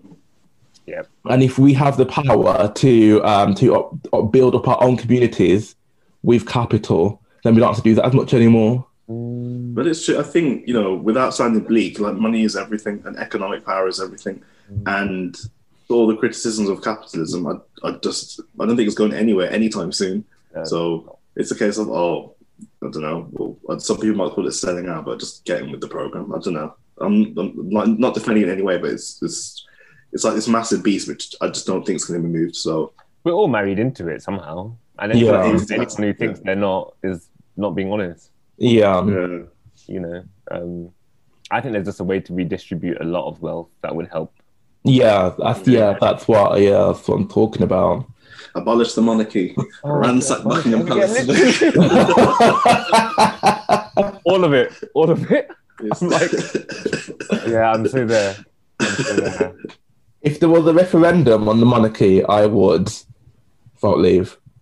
You know, do you know what? Like, I, I, I don't think there ever would be, but I'm just thinking. I reckon. Um, I reckon the Leave would win if, like. Oh, rid absolutely not! Absolutely not! You mad You know. Really? I don't know. You know, if, I don't think it would be. I don't. I think it would be close either way, but. I don't know. I think I'm not sure because I think when you look at people who don't like the monarchy, I Mm. think unlike things like Brexit, I think you'll get quite a variety of different people who are against the monarchy. Um, so I don't think you can say, "Oh, this type of people will definitely be for it." Um, you'll find as many right wingers, I think, who will be against the monarchy who are for it as well. I Yeah, actually, probably. I don't think. You know- I, I I don't think so. I think that's wishful thinking. Think? I think that like um, the monarchy, because like people take the monarchy as like basically a bastion of being British, don't they? the, the- the last stronghold of white supremacy in Britain, Exactly. like, it's like Yeah. unassailable. Yeah. like whenever like a black person accepts like an MB or OB or any of those BE things, I'm just like, nah, not me, not me. I yeah, I always say that like, well, I take on an individual level. So if you want to do that, that's completely cool. But I, I would not be accepting. Yeah, I, I told I told my mum this, and she was so upset. I told my both parents this, and they were both Really? really upset. Yeah. Is she? Is is she are, they, are they pro like royal? Are they royalist or is it just? It's hard. I think I don't. My mum is not. My, my dad is not. Is not a royalist at all. My mum is not. I wouldn't say she's a royalist, but she's like pro Queen, basically. That's a big thing, you know. inexplicable reason she seems to she seems to um, be on board with um, with the Queen, Right. and like I don't have an issue with her. I just have I just have an issue with the uh, with the institution she upholds. Mm. But yeah, like, I I'm have sure- like surely like in like um like your grandparents' homes, I don't know what it's like for yours, but um the only picture of white people you had up in the house were either the Pope, the Queen, or Princess Diana. Yeah. no, Di- that's it. Diana's got a lot of clout amongst our people. A Yeah, lot of she clout. a lot of clouds. Yeah, she's- It's like the one dead one. It doesn't. Yeah. it doesn't- I think I think it's probably because we could all tell she wasn't like the others as well. Right? That's I that's mean, it's like Harry, right? We have an affinity with him in part, I think, because of that. I think also because of oh yeah, because of because of Diana and also because of Meghan now as well. Um, yeah, um, But it's I think when Diana when did she die? Was it ninety seven? 97, yeah. Yeah, I think I I remember it happened, but I was seven at the time, so I didn't have like a deep understanding of it. I could tell it was a big deal though, like seeing it on TV and everything. Um, but it, it's kind of shaped. I don't know. I'm not sure what point I'm making, but it's you know it's it's still a big deal that she died, and It is. you know the conspiracy theory that the you know, that she was killed off by the royal family is you know I think if if that turned out to be true, I don't think uh, many people would be like truly shocked. Um, It's just a bit convenient she died when she did, like you know what I mean? as well. Like um, I don't know. See, if something like that came out, like if, if that, I mean, I don't think, I don't think the conspiracy theory is real. I don't at all. But like, if that, if that turned out to be true, then, then, then we should have a referendum on the on the monarchy. Well, exactly. That's what we need to do. We need to uncover the truth, and that will bring down the fall of that regime. These things come out in the end, I think. yeah, like 50 years after we've all gone or something. Yeah, I know. that. Uh, but, um, like, who was Diana? I reckon anyone anyone who's got near the truth, near to the truth, would have been dealt with as well. Oh, I think. God, definitely. But um, I think it's Yes. kind of it's crazy that people don't realize how institutions work though, and find that find that bizarre. I'm just like, like it's not like who knows, but at the same time, also like powerful institutions do what they need to do. yeah, it's about survival, isn't it? Yeah. Yeah. It's not even like it's not even a big conspiracy thing. It's just like that's how power works. It closes down and it gets yeah, it deals with the Mm. issue. Um, we've seen it in the church. Like, yeah, Some of these abuse scandals were so Yeah. covered up because yeah, people make things happen. Well, it, it looks like it was everywhere. Just um, whether it was churches or boarding schools or anything where people had contact. You know, like Jimmy Savile, for example. I think after he passed, was it over 400 different people came forward? Literally. I'm thinking like, how do you keep something that's on such a large scale under wraps like that for so long? It's because well, people were there and it happened. Exactly. Um, Mhm. It's mad though. It is. Absolutely mad. Right. It is. It's scary. I think. So I'll believe anything now, like, pretty much. Like, Yeah. you have to. I think. Yeah, I believe it. Anyone who's willing to kind of speak up about something, um, I I always believe them. I just think we have no reason not to. yeah. Um, I think though, like if you're like if you're a member of the public and you like you use like you especially the church or institution that you take something from, I think it's like it's easier for you to not like to not believe people who speak out against it because then like it means that you don't have to question your own faith in these institutions or what you get from them. You're right. So, yeah, so it's easier just to like compartmentalize it and lock it away and put it somewhere so you don't just ha- really have to think about like how like a lot of times they've deceived you into thinking one thing or they've led you in one in one way when really it's another. It's true. There were two really good points that you made about your book that I forgot to mention.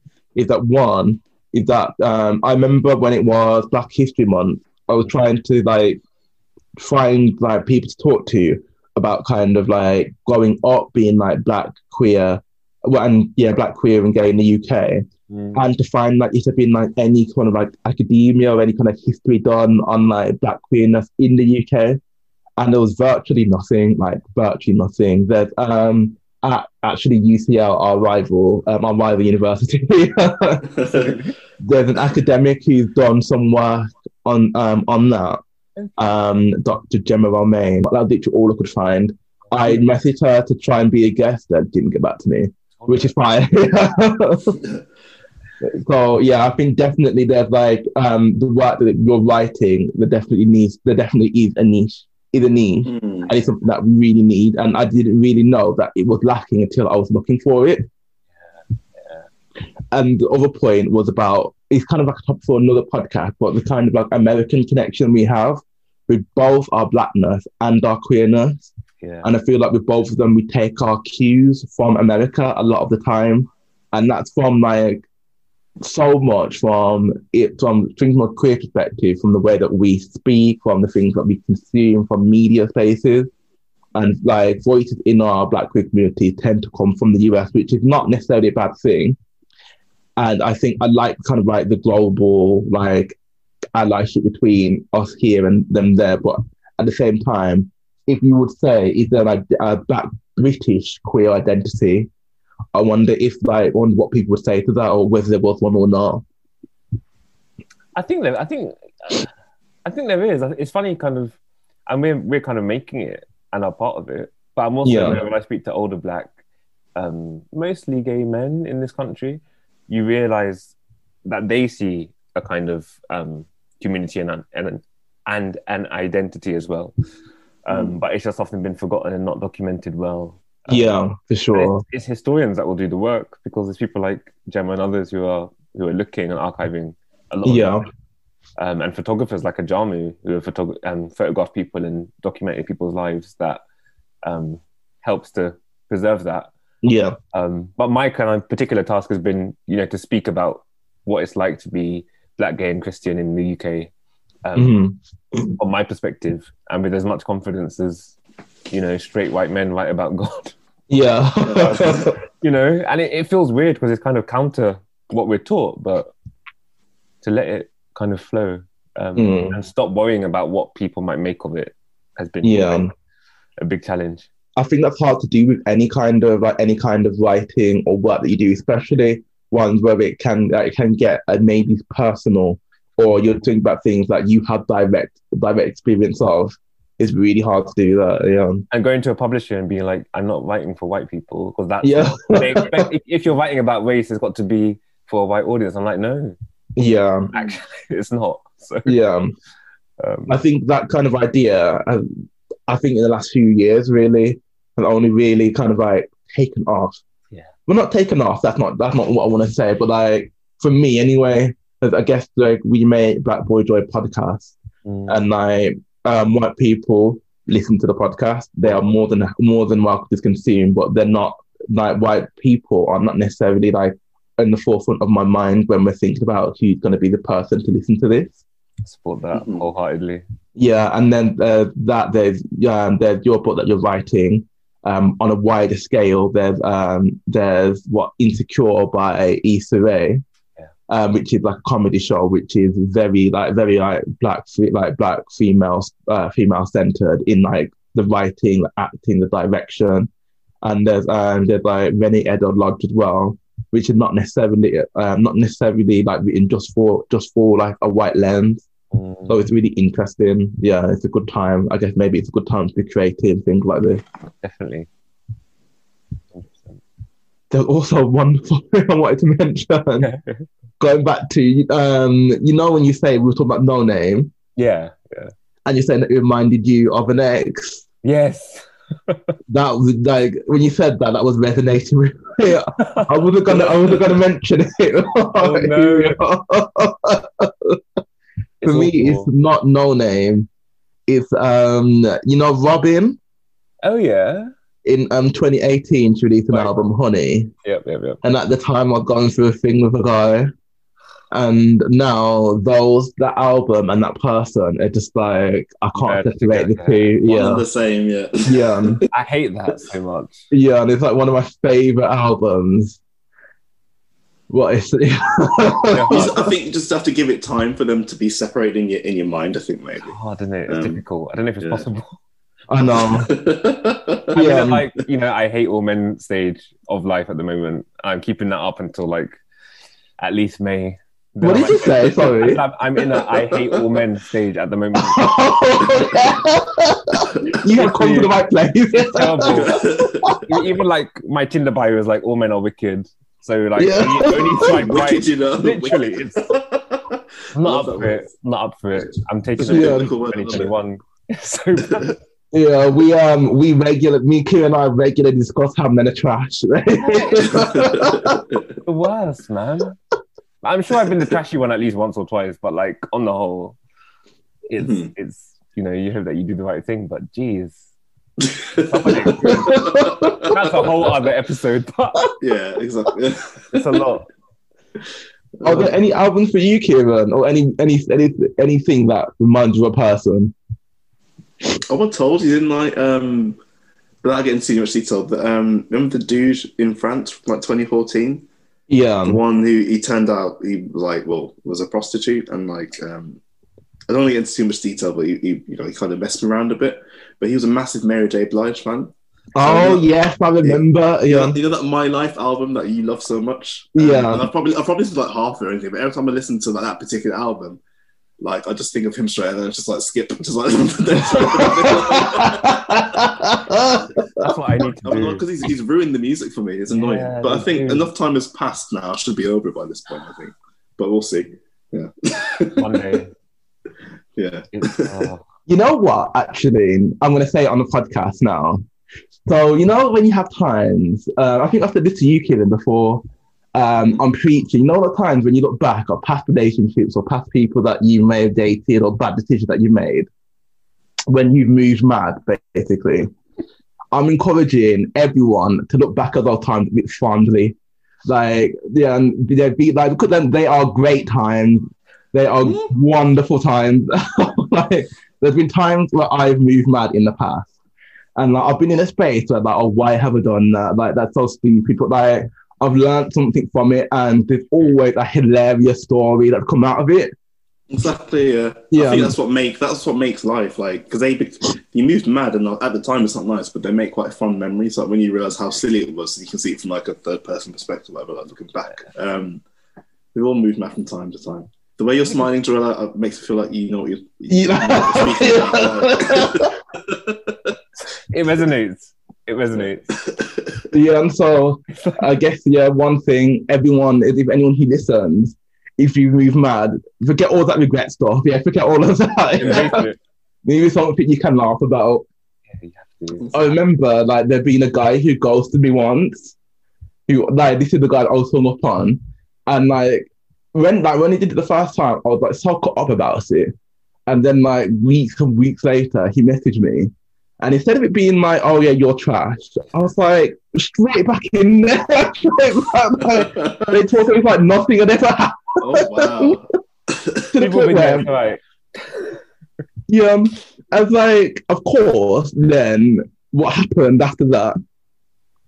Ghosted me again, didn't Yeah, that's me. They're all useless. This is the problem. I'm over it. So now, yeah, but at the time, I was like, oh yeah, how stupid have you been? Now I'm just like, this is hilarious. This is life. Mm. You know what I mean? Roll, roll with it. Yeah, you live in your life. Exactly, Some of us learn exactly. more fast or, or more, more fast or slow than others, but we will learn eventually, I guess. Yeah. Yeah.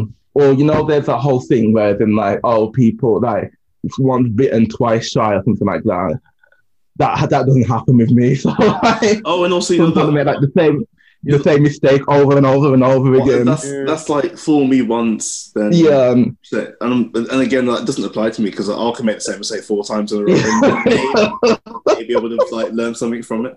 Yeah. Um, but I don't think there's anything wrong with that. I think it just uh, makes me who I am. Yeah. it is what it is, isn't it? I Yeah, should just keep Jesus as my number one, I think. You know, and move on. yeah. Just make Jesus the main guy. That's it. Well, that's it, isn't it? Oh, it's mad. Well, yes, I think um, we'll probably wrap here. Yeah, shall we think? Um, thank you so much to Jarel for joining us on this special Fine. Christmas, even though it didn't Thank end up being so Jarel. Christmassy episode of um, of that Woodrow podcast. Thank you. Um, is there anything you want to plug and um, your social media, anything like that? Um, I'm at Jarel RB on everything. Um, follow if you want some mad like Christian political queer stuff every now and then. You Um, post some like actually, sorry to put you, you do post some really interesting stuff on your Twitter. Do I? Okay, thank you. That's good. Yeah, um, yeah, um, like things that make you think, which is good. Good, good, good. I So yeah, your Twitter game is um, your Twitter game is working well. It's actually for me. Actually, it's more. It's more your Instagram story that I've seen here and there. Like, Sure, um, which is equally mad, actually. yeah. Yeah. Well, obviously, the highlights have been. Um, there's usually some James Baldwin critique. I also like. Uh, you, is it the white and brown dog as well? That's, oh that's obviously- yes, He yes. makes an appearance from time to time as well. my Like, little Jack Russell. He's not Yeah. here. Love him. I couldn't trust him to be here and not bark. That's why. All right. But yeah, we didn't even get to James Baldwin, did we? No, not once. Not once. I'm surprised actually. Yeah, Kieran and I are huge fans as well. Huge, yeah. huge fans. Love So- there's so much. There's so much more of his stuff I need to read as well. Like, there's just, uh, I know some of the stuff, but there's much more to discover. I've only read like his big hitters, so I've only read Beale Street, Giovanni's Room, and Go Tell It on the Mountain. Go Tell it on the mountains. Phenomenal. Yeah, Yeah, it's forever applicable to anyone who grew up black and gay. Like, it's, Yeah, uh, it's timeless. yeah. it is. It is. I I need to think. reread that actually. I read it years ago. Like I've probably forgotten half of what happens in it. Maybe Yeah. over Christmas. Who knows? Like, you- That you know what that means, Joel. Yeah. It means that you have to come back for another podcast. And I- if, if you're back to Absolutely, Mark Baldwin, I will be there. Like, yeah.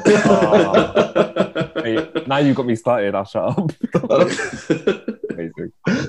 Anyway, right? Yeah, sorry. And let's get this. So you've you given your Twitter And instance. and your Instagram. Um, it will be in our show notes. Everyone should follow um, should follow Joel on both platforms. Uh, we're Black Boy Joy, um, available on where you stream podcasts, Spotify, Apple Podcasts, Google Podcasts. We're on Audible as well. If you're um, on iTunes, you can leave a glowing five star review for us. That's very helpful. And follow us on Instagram, we're at Black Boy Joy Podcast, and at Twitter, we're Black Boy Joy Pod.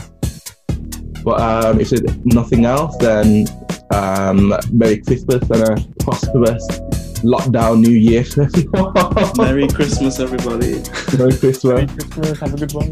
And yeah, thanks very much.